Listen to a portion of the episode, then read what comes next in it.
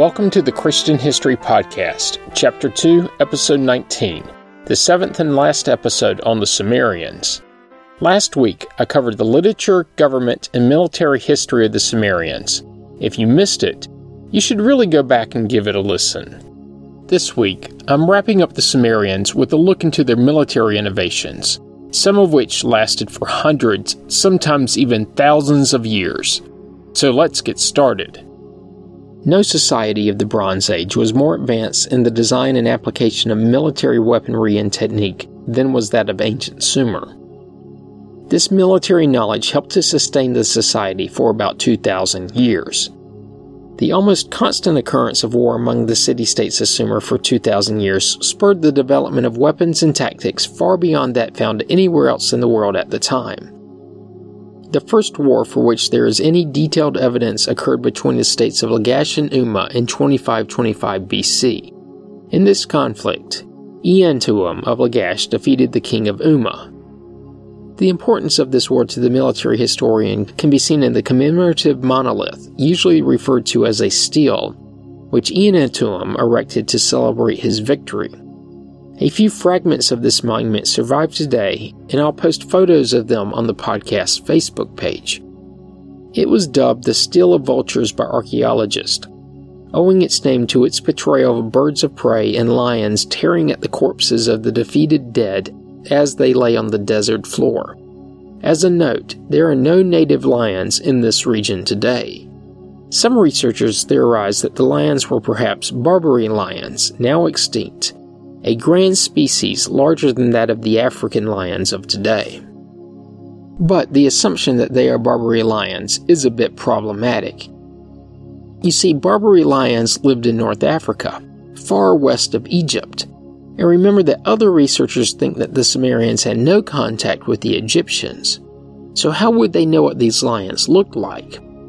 It doesn't seem that they both could be correct, but back to the monument. The stele represents the first important pictorial of war in the Sumerian period.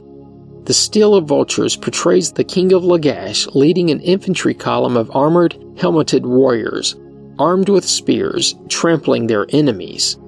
The king, himself armed with an axe, rides a chariot drawn by four donkeys. In a lower panel, Eannatum holds a sickle sword. The stele also demonstrates that the Sumerian troops fought in what is generally referred to as a phalanx formation, organized into a square, six rows deep and eight soldiers across. A similar formation was used in ancient Greece. But fighting in a phalanx requires training and discipline, and this monument implies that the men in this battle were either well trained or perhaps professional soldiers. The typical armies of the era were men brought together to meet a temporary crisis. These temporary armies were found, for example, in Egypt during the period of the Old Dynasty, which existed at about the same time. Some of the knowledge concerning this organization is known from the instructions of Shuruppak, dated to around 2600 BC. These were found on clay tablets in the region and date to about the 3rd millennium BC. Even at this early date, the kings of the city states provided for the maintenance of 600 to 700 soldiers on a full time basis. This provision of military equipment for the soldiers was borne by the king. But of course, he got his money, food, and goods one way or another from the people. Previously, and especially with the amateur armies, the individual soldiers were responsible for providing their own gear and weapons, Overall, the stele provides the first evidence in human history of a standing professional army. The first historical evidence of soldiers wearing helmets is also provided on that stele. In addition, from the bodies of soldiers found in the so called death pits of Ur that date to around 2500 BC, we know that these helmets were made of copper and most likely had a leather liner or cap underneath. As an aside, these so called death pits were uncovered by Leonard Woolley, who I covered a few episodes ago.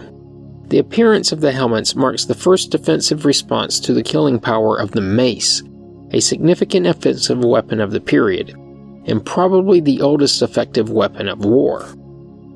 It was an extremely brutal weapon against a soldier with no protection for the head, but in Sumer, the presence of a well crafted helmet indicated a major development in military technology that was so effective that it likely drove the mace from the battlefield, at least for a time. First military application of the wheel is also shown on the stele. It shows Eannatum riding in a chariot. The Sumerians also invented the wheeled cart, which became the standard vehicle for logistical transport in the Middle East until the time of Alexander the Great. The Sumerian invention of the chariot ranks among the major military inventions in human history. The Sumerian chariot was usually a four wheeled vehicle, but there were also two wheeled varieties shown in other records. The four wheeled wagon required four donkeys to pull it. Some sources claim that these were not donkeys but onagers, a type of wild donkey. But then again, onagers are notoriously hard to tame. The Sumerians are also credited with inventing the rein ring for use with the chariot in order to give the driver some control over the donkeys. There is a belief, despite what the stele shows, that at this early stage of development, the chariot probably was not a major offensive weapon because of its size, weight, and instability. It also may not have been produced in great quantities. Later, however, in the hands of the Hyksos, Hittites, Canaanites, Egyptians, and Assyrians. The chariot became the primary striking vehicle of the later Bronze and early Iron Age armies. Chariot drivers, archers, and spearmen were to become the elite fighting force of the ancient world. The lower portion of the Stele of Vultures shows the king holding a sickle sword. The sickle sword was the primary infantry weapon of the Egyptian and biblical armies at a much later date.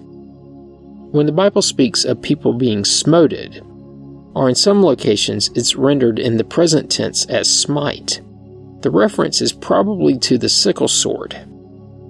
Now, granted, many of the approximately 130 times the word smite is used in the Bible is figurative, but then again, in many instances, it is not. For a weapon to take on a figurative sense, you know it had to be an effective implement, I'll post a photo of the sickle sword on the Facebook page too. The fact that the sickle sword appears on two independent renderings of the same period suggests strongly that the Sumerians invented this important weapon sometime around 2500 BC. The stele also shows Eannatum's soldiers wearing what appeared to be armored cloaks.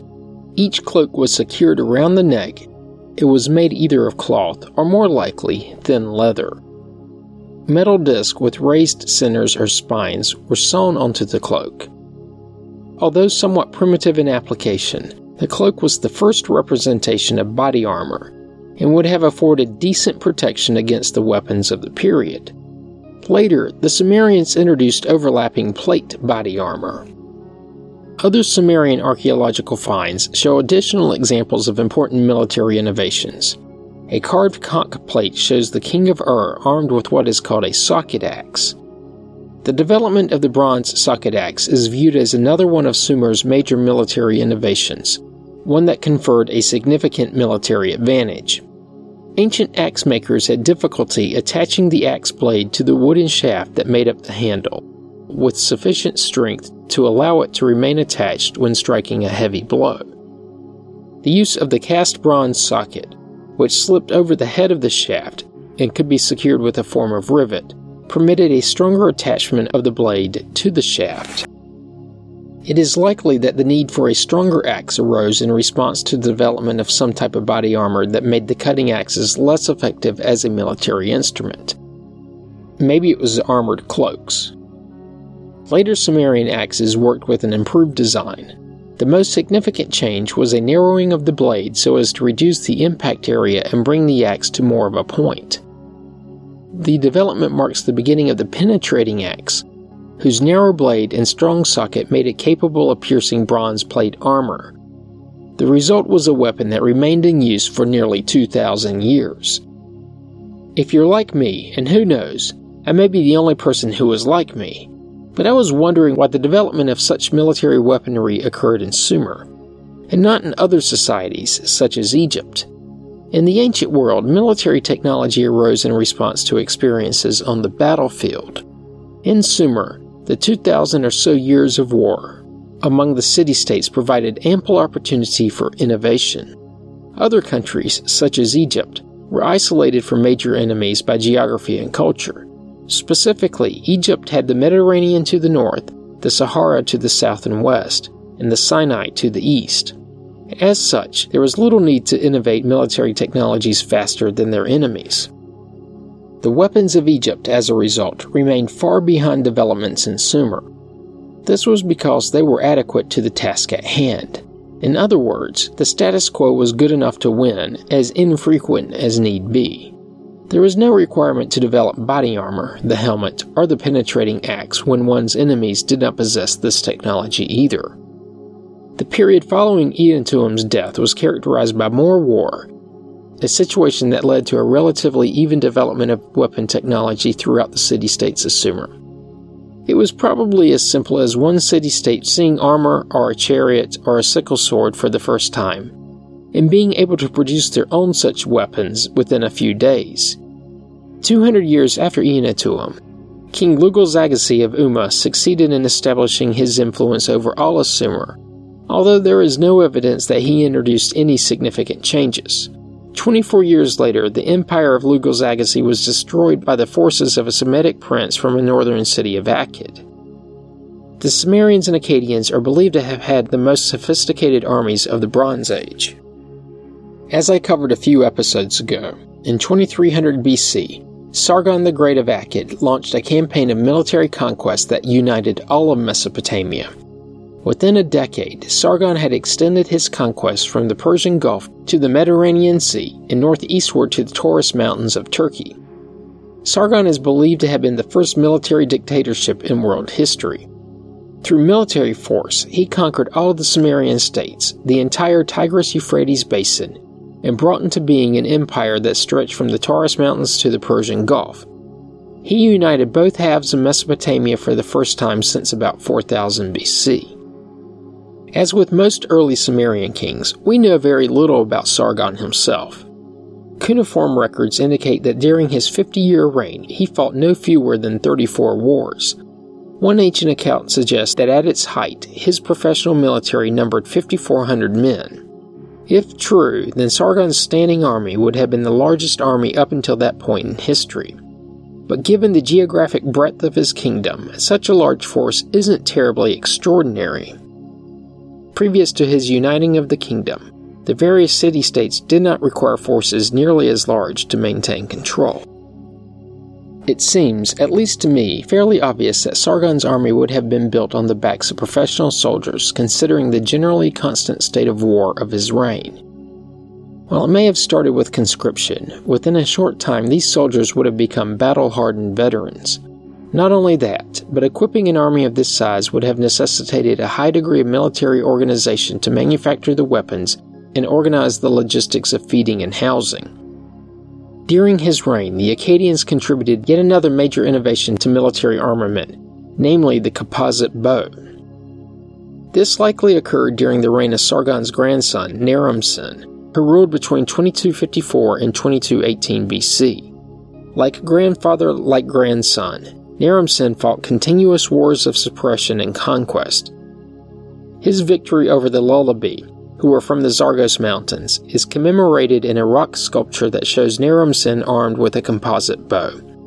This rendering marks the first appearance of the composite bow in history and strongly suggests that it was of Akkadian origin.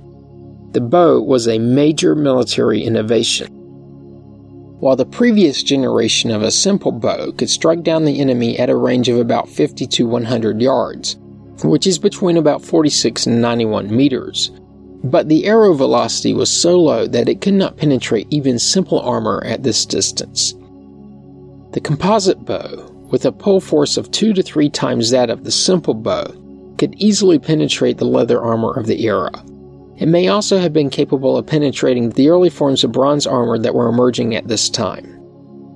Even in the literal hands of a minimally trained, recently conscripted archer, the composite bow could rain down a hail of arrows on enemies from twice the distance as that of the simple bow.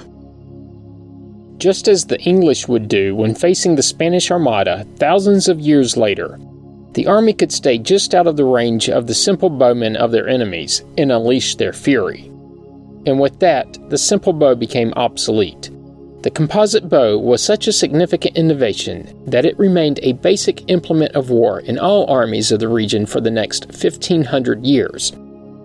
In fact, it was probably this bow that the Philistines used to strike down King Saul in the 11th century BC, as found in 1 Samuel chapter 31. The armies of Sumer and Akkad represented the zenith of military development in the Bronze Age. There was no other army of the same period that could equal the Sumerians in military effectiveness and weaponry. Overall, the Sumerian civilization produced no fewer than six major new weapons and defensive systems, all of which set the standard for other armies of the Bronze and Iron Ages. Conversely, the armies of Egypt were already 1,000 years old by the time of Sargon, but were technologically inferior to the Sumerians. They would remain so until the two societies came into regular contact, and the Egyptians adopted the weapons and tactics of the Sumerians. And upon doing so, they forged the next significant military force. Few armies in history have been so innovative. In my mind, the only other periods that saw such a revolution in the manner in which wars were fought would be with the advent of firearms, and even more so the period between 1860 and 1960 AD that saw repeating arms, motorized battle vehicles, aircraft, and nuclear weaponry. So that's the episode for this week and the end of the Sumerians. Next week, I'll begin the history of the Elamites. You don't want to miss it. As always, you can find information about the podcast on the internet at ChristianHistoryPodcast.com. Comments and questions can be sent to comments at ChristianHistoryPodcast.com. You can also find the Facebook page by searching the phrase Christian History Podcast as three separate words. Once there, be sure to like the page. And if you're enjoying the podcast, also be sure to subscribe so you get the episodes as soon as they're released. Go to iTunes and give the podcast a positive review. Of all the requests I make, this is probably the most important. A greater number of reviews increases the ranking, which in turn makes it easier for other listeners to find it.